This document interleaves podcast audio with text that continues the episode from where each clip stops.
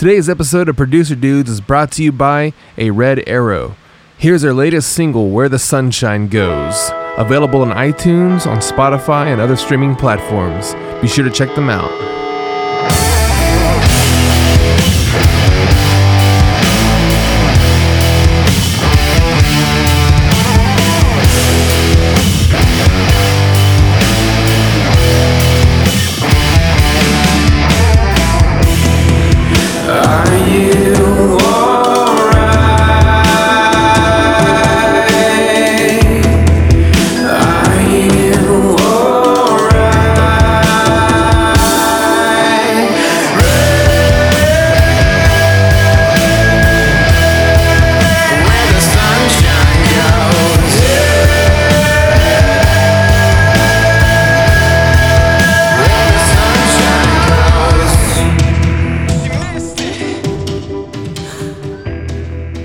Alrighty.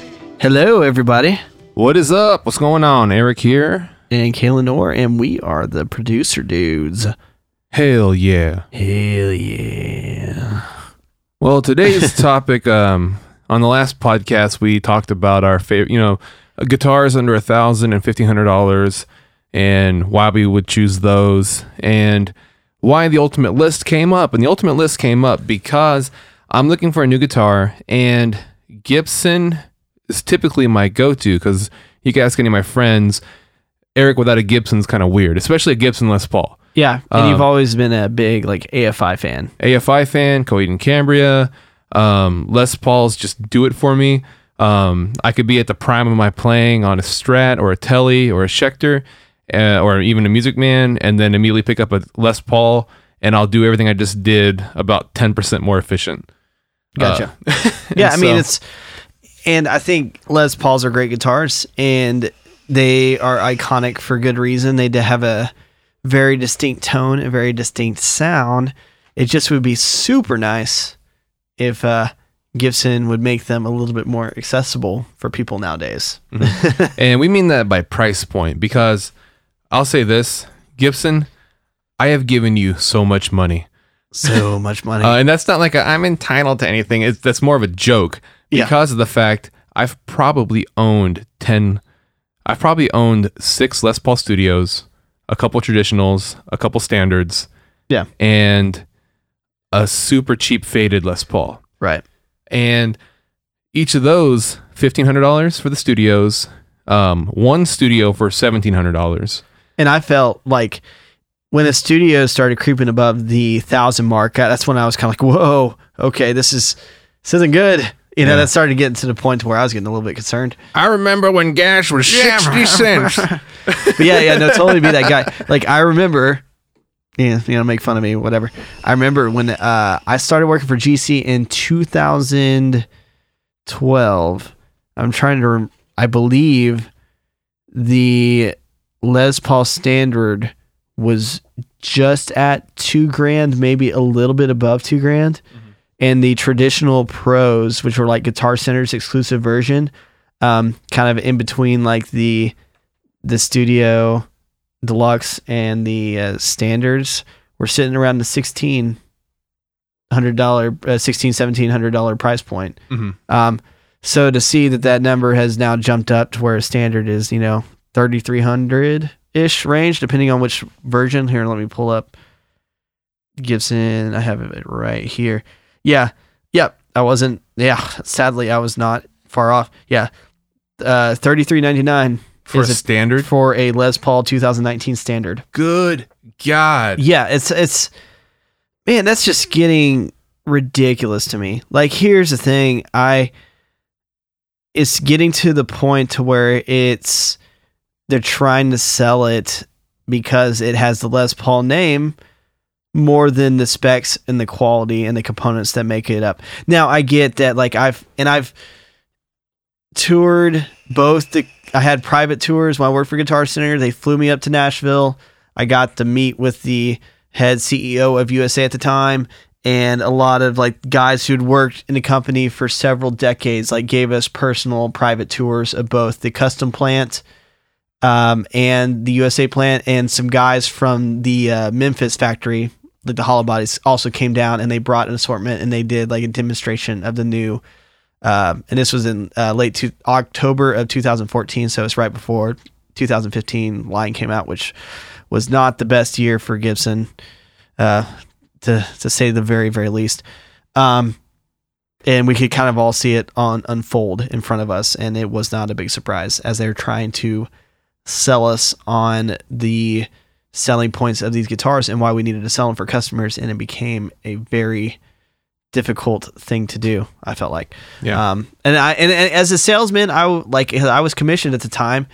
It sucked because i was at a point to where i was struggling to be honest with the people that i cared about. And you know there's you can go to guitar centers and you can find a lot of very bad salesmen and you can find some very professional ones as well. It's you know, there's the good with the good comes the bad. Um, I consider myself to be a professional salesman, and I always tried to be honest and very open with my customers about my thoughts and not try to sell them something because I was trying to benefit myself, but because I thought it was the, genuinely the best decision for them. yeah, that's why you did so well. Yeah, and and uh, and it, that's part of the reason. And I'm not trying to pat myself on the back, but that's part of the reason why you know Guitar Center flew me out to the Gibson factory just so I could learn more about these products. And you know, it's an awesome experience. They wined us and dined us, took us out to downtown Nashville, took us to a bunch of like bars down there. We had a great time. It was an amazing experience. I got to while I was there, uh, something I will take with me forever and never forget. Um, they had a lot of guys who owned original. Uh, we had a 1959 Les Paul, a real one, a 1960 real one, and we had the Duane Allman Gold Top Les Paul 57 Les Paul there. And these guys um, all brought them in and allowed us to play them Oh, that's And- so cool. and it was one of the coolest experiences of my entire life. Like I will never forget that. So I am so thankful for the time I spent there in Gibson. But it is and I think that's why like it it aggravates me to see these guitars. I get the icon that they are. I get why they should be valued and I get the importance of it. It just seems ridiculous for a Les Paul studio to be how much is it now? Eighteen hundred dollars. Yeah, that's what a traditional pro. That's more than what a traditional pro was. Um, in 2012. You want to know the differences? You get fewer finishes Yeah, and you get binding on the neck. That Yeah. is the difference. yeah, yeah. So it's like you get less options, which, you know, that's that's personal preference. But it's options are good. I get it's easier and more economical for, for them to make um, less options, and hopefully the mindset is less options, so the the guitar building is more consistent. That's the hope. hmm Um, I don't know if that's the case, but that's always the hope, and that's Yeah. what you think. So that could be viewed as a positive, maybe. Last year they had two finishes Uh-huh. for their whole line. Yeah. Um, this year they added, I think, two or three more. Okay. Um, now, I mi- I think, in my opinion, I was born a little too late. I think the dream years of buying a Gibson was when, when standards, you could get the 50s neck Les Paul or the 60s neck Les Paul. Right.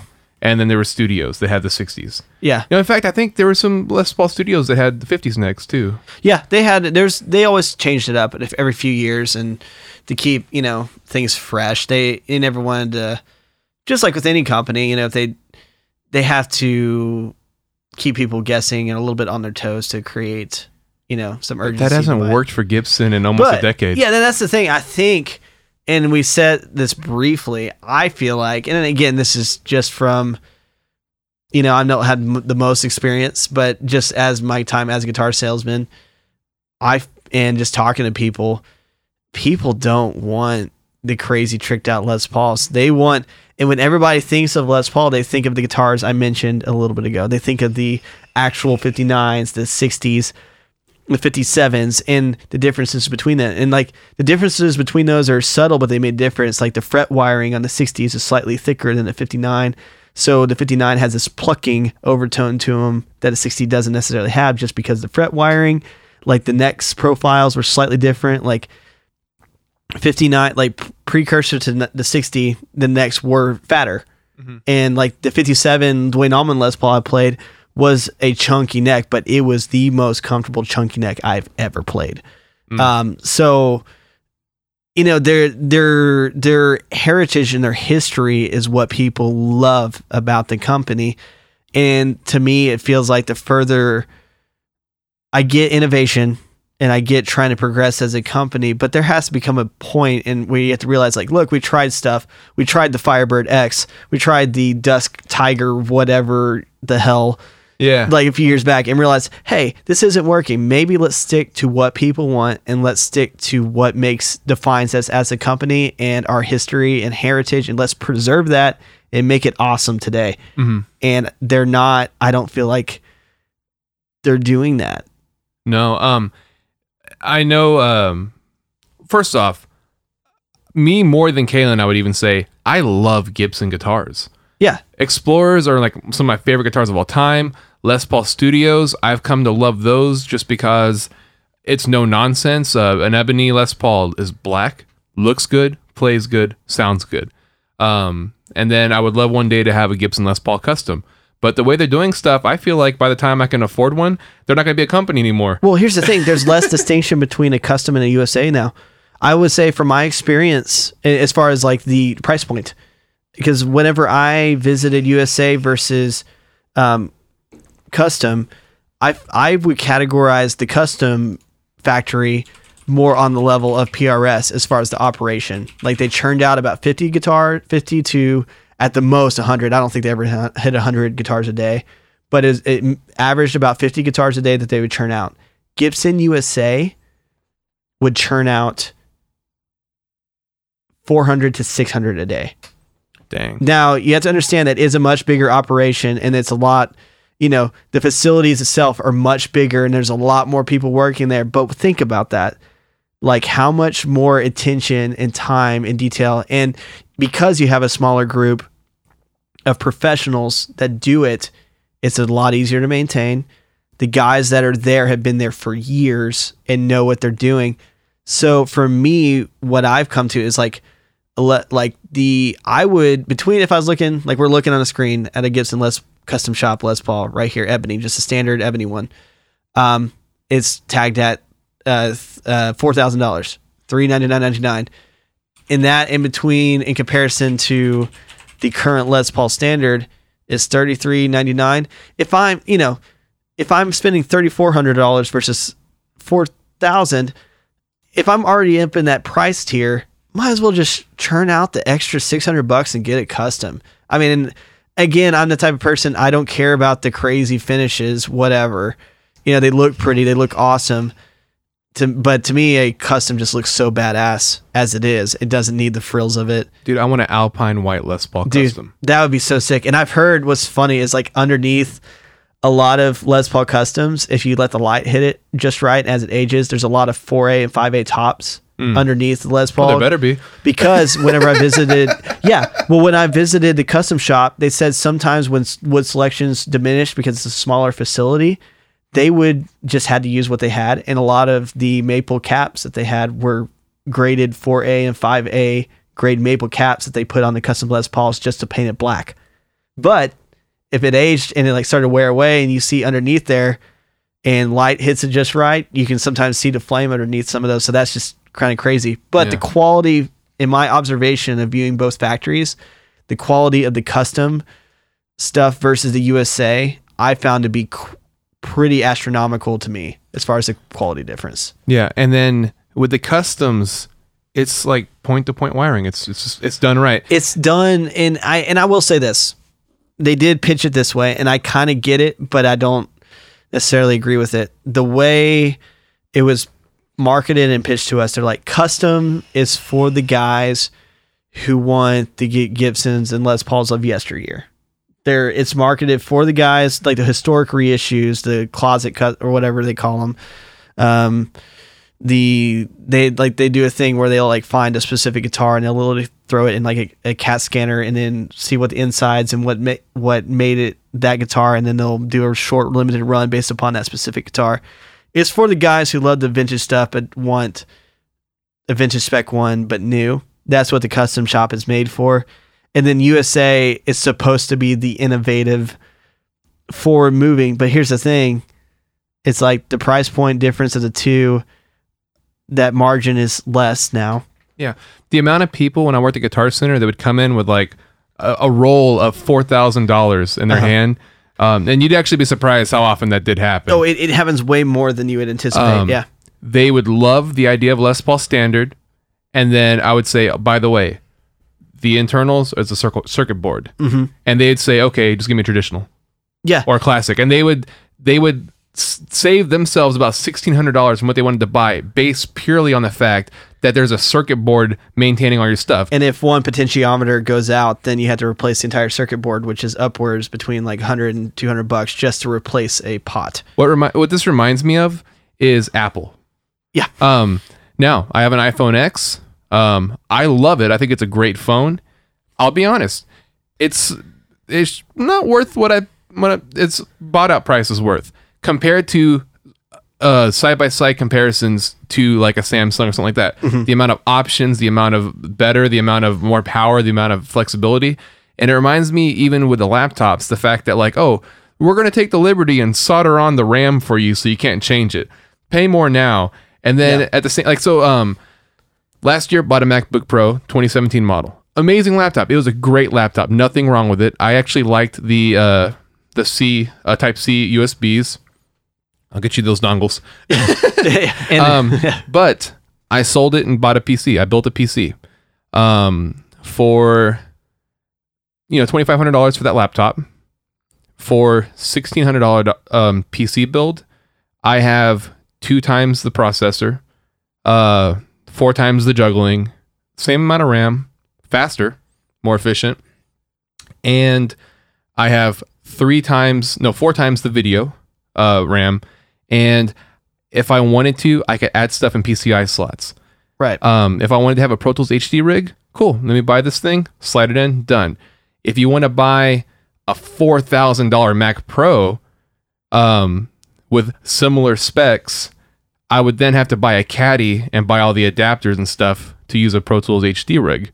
It's just kind of like, how much are you making me worship you before I get the thing I need exactly? Right. And I feel that way about Gibson because, like, the circuit board, nobody wants that. No one. They And want that the so when it breaks, you have to buy the thing from them or pay the extra money to actually get the internals and have someone rewire the whole thing for you. And have you even have you watched the videos on the new 2019s? No. Um, they even went they hit- they even went more in depth with the circuit board this year.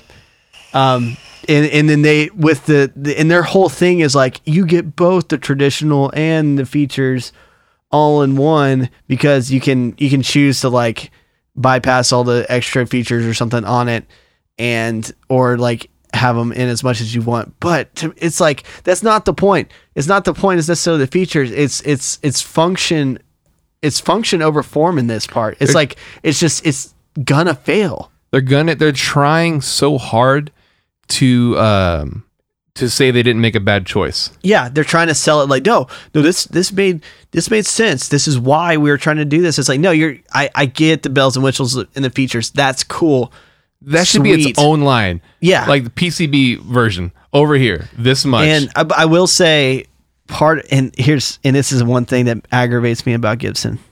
Um, the one thing- part not one thing, not just the one thing, but one thing that seems so stupid that it's like just even beyond me that this was their thought process. So, part of the reason that they we asked about the circuit boards when we went to Gibson, we asked them, "Why did you go?" good. um, why did you go that route? Doesn't make sense. They're like, well, our solder, the, the people we sourced our solder from, for whatever reason, it changed. I can't remember why. So they, the solder that they were getting sourced um, for their factory, it took a hotter temperature to for it to melt. So what they were running into is that people soldering the solder joints in the guitars in the company like it was being less consistent. There was more issue. There was a lot of issues with solder joints in the guitars coming straight out of the factory because the the solder had to get that much more hot to to, to properly make the connections, and it and it hurts manufacturing time. So their their solution instead of like trying to figure out an alternate source of solder, Well, yeah, because we know solder only comes from one company. uh, obviously. So their solution was like, well, let's just make a circuit board so we can just slap it in the guitar and it's already done and makes and takes less time. Which I get them trying to make things more economical time wise, but it's like, dude, just take the little bit extra time, source the correct solder so you can do things a tried and true way, and don't overcomplicate things. And I mean, I don't know the, the specs, but I guarantee manufacturing the circuit boards is probably way more, way less cost effective than just getting different solder.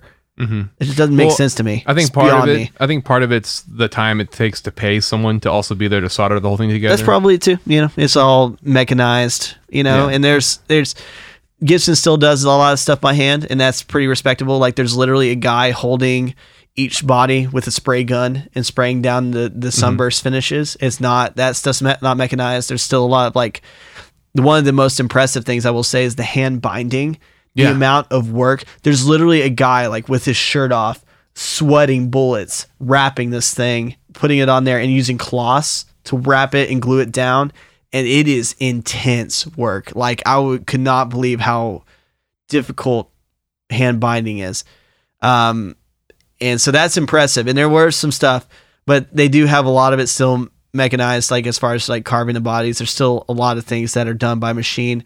Um, people give PRS a lot of flack for them expediting their process with a lot of mechanized machines for consistency. Um, but a lot of the reasons you see problems with Gibsons is because human error Yeah. and some of those things. So it's like, yeah, I get you like the thought of making everything by hand, but sometimes a machine is going to do some things better. And it's good to utilize technology in that regard. like I, I just pulled up the faded Worn Brown, uh, less uh, you know Gibson SG. Those are now a thousand dollars. Oh my gosh, that is painful. that was hardly a seven hundred dollar guitar. Maybe like I remember one of those were like five or six hundred bucks. Yeah. Um like I don't know, it's just insane that it's gotten so expensive and they've literally gone against anything anyone's ever asked them. And I, th- I, I honestly, it has to be they're too embarrassed to say they made a bad decision a couple like years ago. Like I would, I feel like, and this is again just my opinion, and probably a lot of other people's opinions, but I feel like it's if Gibson came out and said, "Look, we are sorry, we own what we did, we have not made the best decisions, but let's get back to what made our company great, and let's just get back to basics." Make killer guitars. I think if they come out and said that, Mhm. and own what they the bad decision making of the past, I think that would speak volumes for the company. I think that would help restore some faith. Now they would have to deliver on that promise. Like they would have to actually put out good guitars, but I feel like people who wouldn't have given him another chance would now potentially give him another chance. I I completely agree. Um, I don't know, man. It's like if they if they did that, so say like next year, 2020, uh, 2019. You know, they, the 19 model's already out. Never mind. So 2020. Yeah. If they came out and said, "Hey, here's 60s Les Paul standards. Here are the you know 10 original colors that we were doing, and here's 10 50s," they would sell more guitars. If they cut the nonsense, yeah, they all have the same. You just have Burstbucker Pros in them. You're done. Yeah, it's like they don't. People don't want the options. They just want. Oh, is this a good Les Paul? Does this sound good? Does it feel good? Yeah, it's it's like uh, I'm trying to think of an example. I know there's a specifically a coffee shop or like Cane's Chicken is like a good example, or Twisted Root, like which is a local Dallas uh, burger place. Um, and there's a lot of companies that are this way. Or In and Out's a good example. That's more widely known. You go to In and Out, there is a secret menu. We're ignoring that. You go there, they have a double double. They have the single. They have they just give you these options. Like we give you burgers. This is what we're good at. Pick what you want, and then Extremely popular burger. yeah, and we don't and don't get on a In and Out Whataburger comparison. That's not the point of this. Um, yeah, there's like here's what we have. Pick what you want, and you know it's going to be good or uh, good to a certain level. You know, if Gibson had that same mentality, it's like here's great guitars. Here's a Les Paul. Here's an SG. Here's a Flying V. Here's a an Explorer with these specs, two maybe three colors with the same types of pickups, but they're awesome. Pick which one. Yeah. I think they would sell tons. I think I just pulled up an, an amazing example. Yes. The Fender Twin Amp. You have a 65 year version and a 68 year version. Mhm. Has anyone ever asked for a more modern Fender Twin? No, No. because Fender Twin, those two amps nailed it. Those have been selling for freaking 40 years. They're great. Like the only the most modern 50 take years. I'm sorry. Yeah, the most modern take on the Fender was the current 68 custom. And the only reason it's a slightly modern take is the uh, the standard channels are standard like twin, and if you wanted to go to the custom channel, it's based off a Bassman circuit. So they Yeah. gave you they gave you like a little bit of an option, but they're still the good.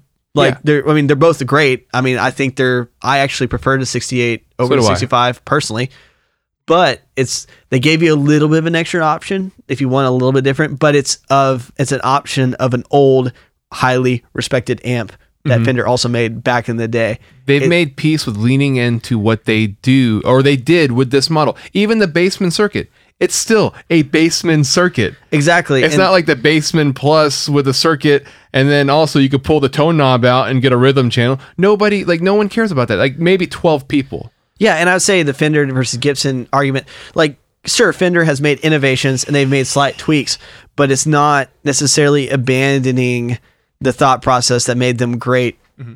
And they still have like all the you know if you want to get it the way it was you have those options. Mm-hmm. More accessible. They're not just ruled out. And i will say when i went to gibson in 2015 and this is this is just ties a bow on their philosophy which blew blew our minds. Like we legitimately the guys the guitar center guys the platinum room guys which are the guys that are slinging the the most expensive guitars they own most of them own a room like or they no own they run a room in the stores that are the highest profiting or highest selling um, expensive wise guitars in the stores. Um, guys from la new york the times square store we were all there scratching our heads because their thought when we asked them is like well why did you in 2015 if you didn't know all the Gibson guitars had the Tronical, which is a third party company. If you didn't know, Tronical makes these things. It's not a Gibson proprietary thing. They outsourced it. Um, all the e tuners, their reasoning for it is like, well, if we don't, and, and it's it was such so backward. Like I get the note, and this kind of goes with what I was saying as far as not giving an option, but in a negative sense it, it has to be good quality stuff to not give them an option. So I'm impressed with that. With that, they're like, well, if we don't give them the choice not to get the e-tuner, then they have to get it. Um, no, Oh, oh no, they could just not buy the guitar at all, and Yeah. they'll go pick up a Fender and be happier. Which Yeah. happened, and it got to the point that Gibson sent reps to stores to pull out the electronic tuners and put in proper tuners. Guitar Center specifically, they were they went to Gibson because I remember being on like at the stores when this happened. Um, and at the time, Gibson wanted us to keep this hush hush, but I don't work for the company anymore, so I don't care. Gibson Guitar Center specifically reached out to Gibson and was like, dude, it's not us. Like, we've sold Les Pauls for years. We sell them all the time. Like, it's not our guys that are not selling these, it's your product. We have had so many in store issues with these e tuners. They keep breaking. They're not easy to maintain in store by the time they passed through several people's hands. Like, there was some that would just automatically detune itself completely, and like the strings on the guitar were like rubber bands oh, dude, yeah. and then we had to like it took like we had to bust out this manual and try to figure out how to readjust it to where it get back up to tension it was just this massive headache we had to maintain batteries make sure all the guitars were adequately charged all the time because half the time if it if the charge went out a person would pick it up and then they would play it and it was like oh it doesn't work. Because well let me tune it. It's like well they couldn't manually tune it because they potentially break it. It's like oh wait the battery's dead. Let me find this charger so i can put it on a charger and get it charged up so then you can actually tune your guitar. It just didn't make sense. It was awful. It was such a, and not even that, trying to keep everything together with the cases, like, um, because not only they Gibson um, provided a Polaroid picture of the guitar leaving the floor that had to be assigned with their personal cases, which I thought that was actually pretty cool. which cool. was pretty cool. Yeah. But the logistics of it was super tough as far as maintaining, making sure all the cases were assigned serial number to the correct guitar. Um, and there's so many times when if like an a newer employee or something, which is this is more on Guitar Center side of things, but it also was a logistical issue. if like a case accidentally got swapped, if, if we had two of the same guitar, a new guy pulled the case from one guitar that wasn't quite right, you know, the customer would be unhappy. It's like, well, this picture's not the same as the one I have, you know, and it created all this stuff. All that to say, it was such a pain to try to convince somebody to buy a Gibson that year so bad that Guitar Center had the reps. They they told them we would pull a lot of your guitars if you don't fix this problem. So they had reps come in, take off the E tuners, put on The Grovers. regular Grovers, and then they labeled it as a commemorative Les Paul. Yeah. 2015 commemorative Les Paul is what they relabeled them as because the E tuners were so bad. Because Gibson felt like not giving them an option on a bad idea was a good idea. Yeah. I owned uh, one with um You did you the traditional Pro three. yeah Right. and uh, I gave it a fair chance. I was like, you know what? This, Yeah. this could be a cool idea. Uh, I can see how this is dope in the studio. So let me try it. And so I had a gig with least of these, and um, was playing a show. All right, uh, we got about 15 seconds in between these two songs. TJ's gonna say something. Let me tune up. Bring, bring, bring, bring. Bring, Oh, oh, no, it's the one string that's- that's out. bring, Let me- let me ding, focus on that one string. ding, Let me- ding, ding, ding, Let me ding, go back ding, to the button ding, that's on the ding, back and let me find the right string and try to get that tension back. Okay. and okay, it's like uh, one, uh, two, three, uh, four. uh, you know. Miss my intro. Ding ding in tune. Boom. And then I start playing. And of course, one of the strings slightly out of tune. Yeah, that was the thing. It was like it would get it ninety percent of the time, which when you're playing in a live setting, that ten percent makes a big freaking difference. If like one, it's like it's not a thing. It was like, oh well, five out of six strings, those are all in tune, but the one slightly sharp or it's flat, it's like, well, that sticks out like a sore thumb. You mm-hmm. can't have that. There's no room for error on that. Now, and uh, I'm a Les Paul guy. I've whenever I have those, I'm currently in the box of I'm making peace with the fact that this guitar is out of tune by the end of this song. Right. Um, and so, but not having access to that one freaking G string tuner to bring it up a half step or a quarter step. without like going to the like the buttons that you're hard to press anyway in good lighting. Think about you're in you're on a stage. black It's on dark black light. is not easy to see. Yeah, black on black's not even see. Even if it lights up, it's like, well, which there's like three layers. So it's like, well, which layer am I on? Oh, let me use a little arrow to scroll over to the correct string, string, and then I have to go and hit that one. Okay, and then wait for it to. And then most times, whenever you focus it on the individual string, it wouldn't. Yeah. You know. After one show, bought a pack of Gibson Grovers, had them changed out, and guess what? Brand new drill hole. I was so excited about that. Um, it was just uh, it was so it was redundant, and then you know it's just silly. It's it's just like well, this is the idea we made. It's it's a good idea. It's like a it's like iPhone 10 face recognition or passcode only. Now, granted, the uh, face recognition works 99% of the time. I've only ever oh, it's only when it's pitch black in the room. I still haven't ventured in that territory. I'm still chilling on my seven. So uh, that, that Yeah. I've been nervous about that. no, it actually works really well. Okay. It, um, and I was I went to Samsung uh, phones for half a year because I was like, nope, this is stupid. I'm done. No headphone jack. And you'd be surprised how easily you don't really miss a headphone jack, except when you want to show someone a new mix or something. Right. Yeah, You look like a jackass trying to pull out your dongle. It's like, oh, I left it in my other pants. yeah, that always happens to me. And uh, Right, Leon. yeah, Leon's like, that's right. Yeah. In agreement. But all that to say, we could harp on forever the the woes of Gibson. It's like here's the thing, Gibson.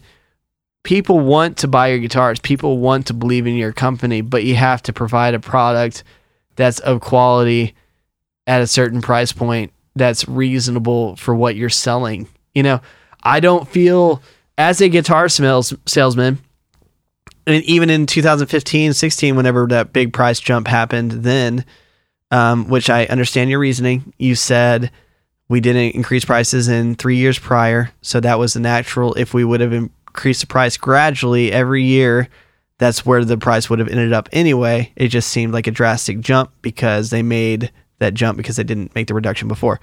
I get that. But i still as a salesman couldn't had trouble in good conscience selling them a guitar at that price point when they could get something as good, if not better quality, for so much less. And I mean, it's great for companies like ESP, Schecter, Chapman, whoever else, because it's like, well, sweet, we'll give them kick ass stuff for way less money. You know? Yeah. It just I- doesn't have to get the Gibson name on it. Prime example. Uh, um, so before I say that, the best Les Paul. So I've owned Les Pauls that cost twenty two hundred dollars. I've owned Les Pauls that cost seven hundred dollars. My greatest Les Paul I've ever owned was a Les Paul Studio faded ebony that was six ninety nine. Came with a hard shell, and um, dude, it was the best playing guitar I've ever owned. It was the best Les Paul I've ever owned. Almost no tuning problems. I sold it a long time ago, like a moron. It magically came back to our Guitar Center store, Right. And there were happened to you a few times. I know, right? There were three owners between me and then me seeing it again. I was able to tra- track down the um, serial number. I was the original purchaser. Awesome. I bought it. Here's where the story gets sad. I left it in my trunk one night, neck warped. Yeah. It's Boom. just yeah, and, and that's another thing. I mean, we can get into the whole topics of issues with Les Pauls and the G string that always gets out of tune and we're not even touching on just the things that people deal with because they're Les Pauls. Uh, and they just sound great, but it's it's just making it so difficult to really support and want to back these guitars whenever it's just like the price it just doesn't just doesn't make logical sense anymore. Yeah. Um, right now, the most Les Paul type guitar below fifteen hundred dollars I could think of, and I'm including like Gibson Les Pauls in that price range, is probably the PRS S2 Satin single cut. Yeah. I mean, I've and I've been a PRS guy for years and I always and I and I don't believe and while I am a PRS guy, I still think there's there's definitely a, a tone difference between like a Les Paul and like a single cut PRS. I think they're still the kind of their own thing, but the PRS can do it that so- sounds super well. It's just its own take on it. Yeah. Um, and I feel like you have to be okay with that if you're going to get the PRS, but it's a far more stable, like more trustworthy guitar. Well, the G string won't be out after Yeah, the it's it's going to be like you can beat that thing to death and it'll play and it'll like retain tuning better and it's going to be lighter probably. Mm-hmm. I don't know. My my my PRS is pretty dang heavy, but an average are going to be lighter. Also, to speak towards, I had the Gibson rep. He's a great guy. The one in Dallas, He's very very nice fellow. Um, but yeah, we I remember we were doing some training and stuff, and people were asking, so what's like the uh, sound or sonic difference technically between like a standard and like a studio? He's like, oh, none. Yeah, well, that's the whole point behind the Yeah. studio is Yeah, the fact like- that you're getting, um, and I would even say it's closer to a custom Yeah, because of the pickups they put stock in it. yeah, Um, you just get that thing without having to get the binding and all the you know the extra he- pretty like- stuff. This the standards and everything above. It's like it's purely aesthetic. It's like, and it's also the fact that the uh, the Bumblebee caps and stuff. Like Gibson had to reopen that company because that company went out of business. But to keep like if you wanted Bumblebee caps and for them to exist, Gibson had like it costs so much more to just produce those caps because people want those.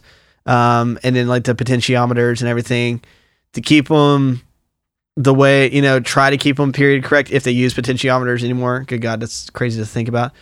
And the binding and all this stuff just the cost of manufacturing it costs more to have a pretty maple cap on it you know the nitro uh the types of nitro finishes uh all over the guitar you know all those things add up incrementally but does that necessarily make it a better guitar? Not always. Sometimes maybe.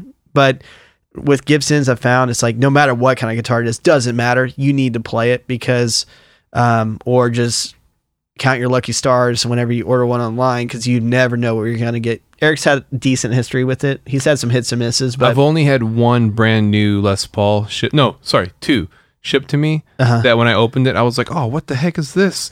Um, it yeah, was and that's super fortunate because I've like how many new Gibsons I've opened. It's it's about I would honestly say fifty percent. 2010. I ordered a um, an Explorer in natural and a Les Paul traditional.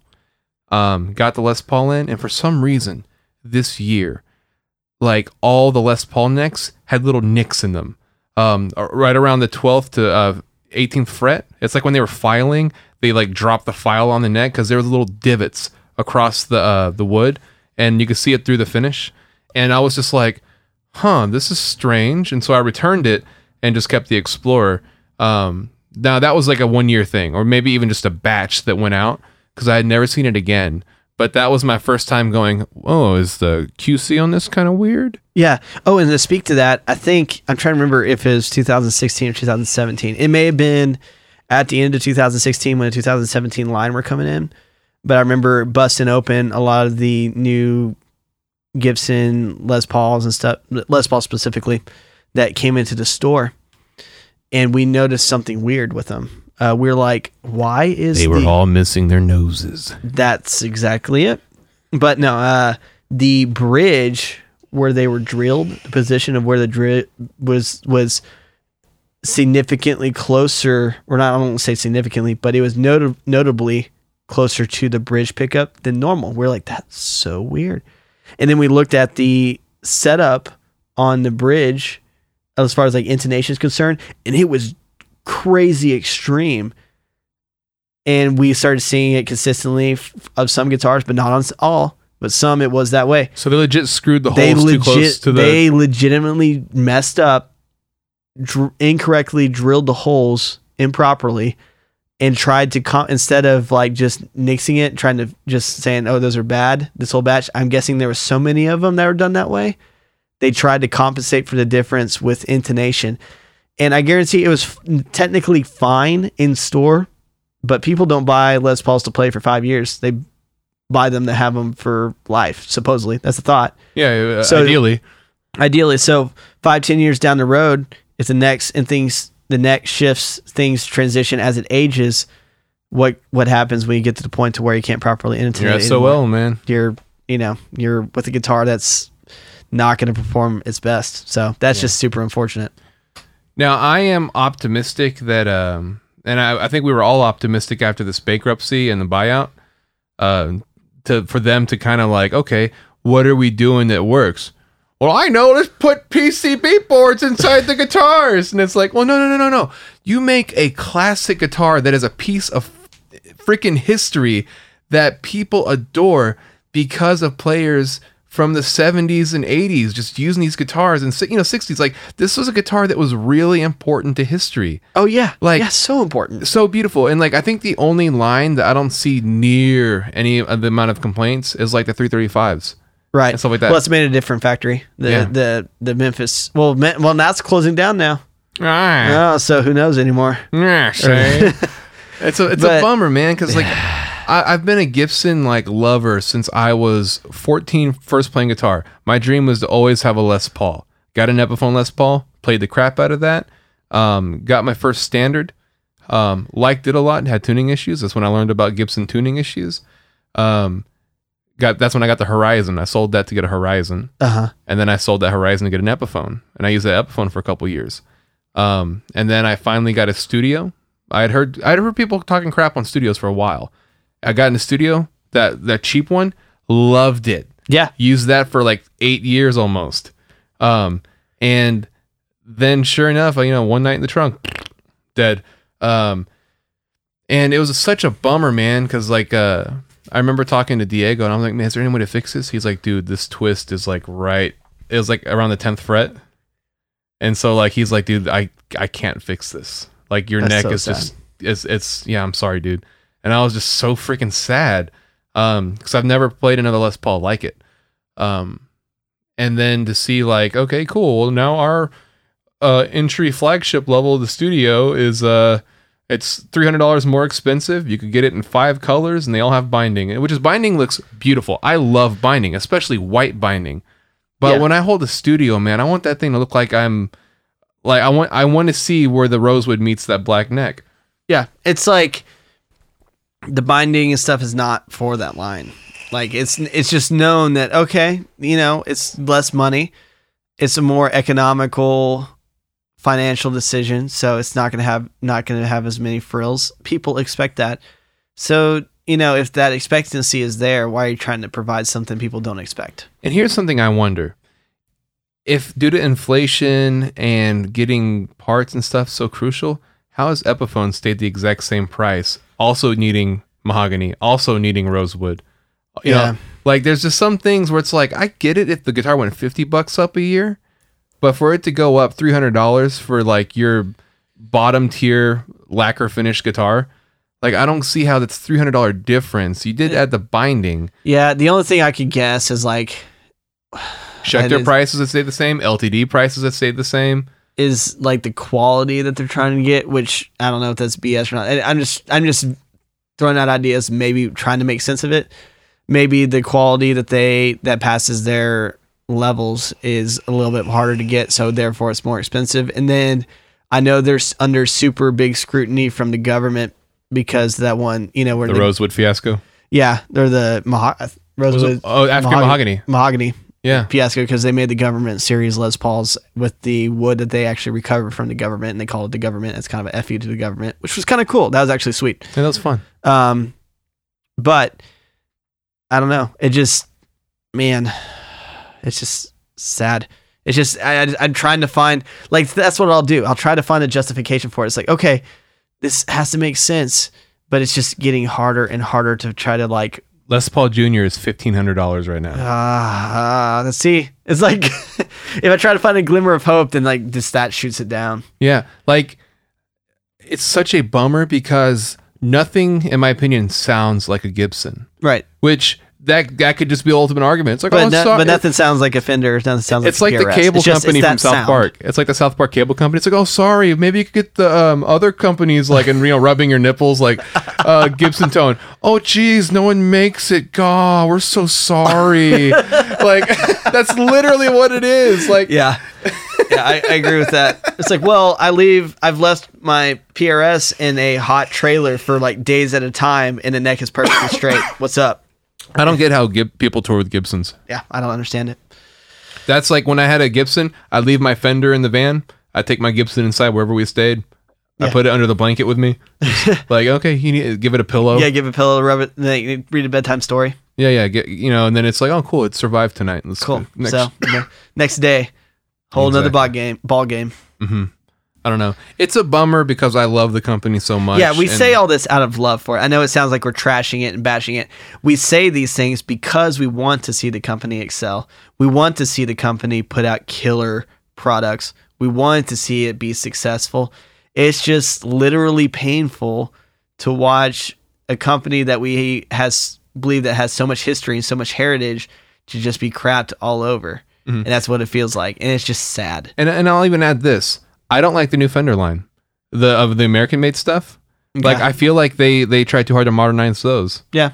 Um, but I dig some of it. I, I don't like some of it. I but- feel like their Mexican line, they really stepped that Yeah, up. yeah, they that's made the great. Mexican line almost like the last year's American line. Um, and it's just like, okay, cool. So if I want to get a Telecaster now, if I want the bridge I prefer, I have to get the uh, Elite series.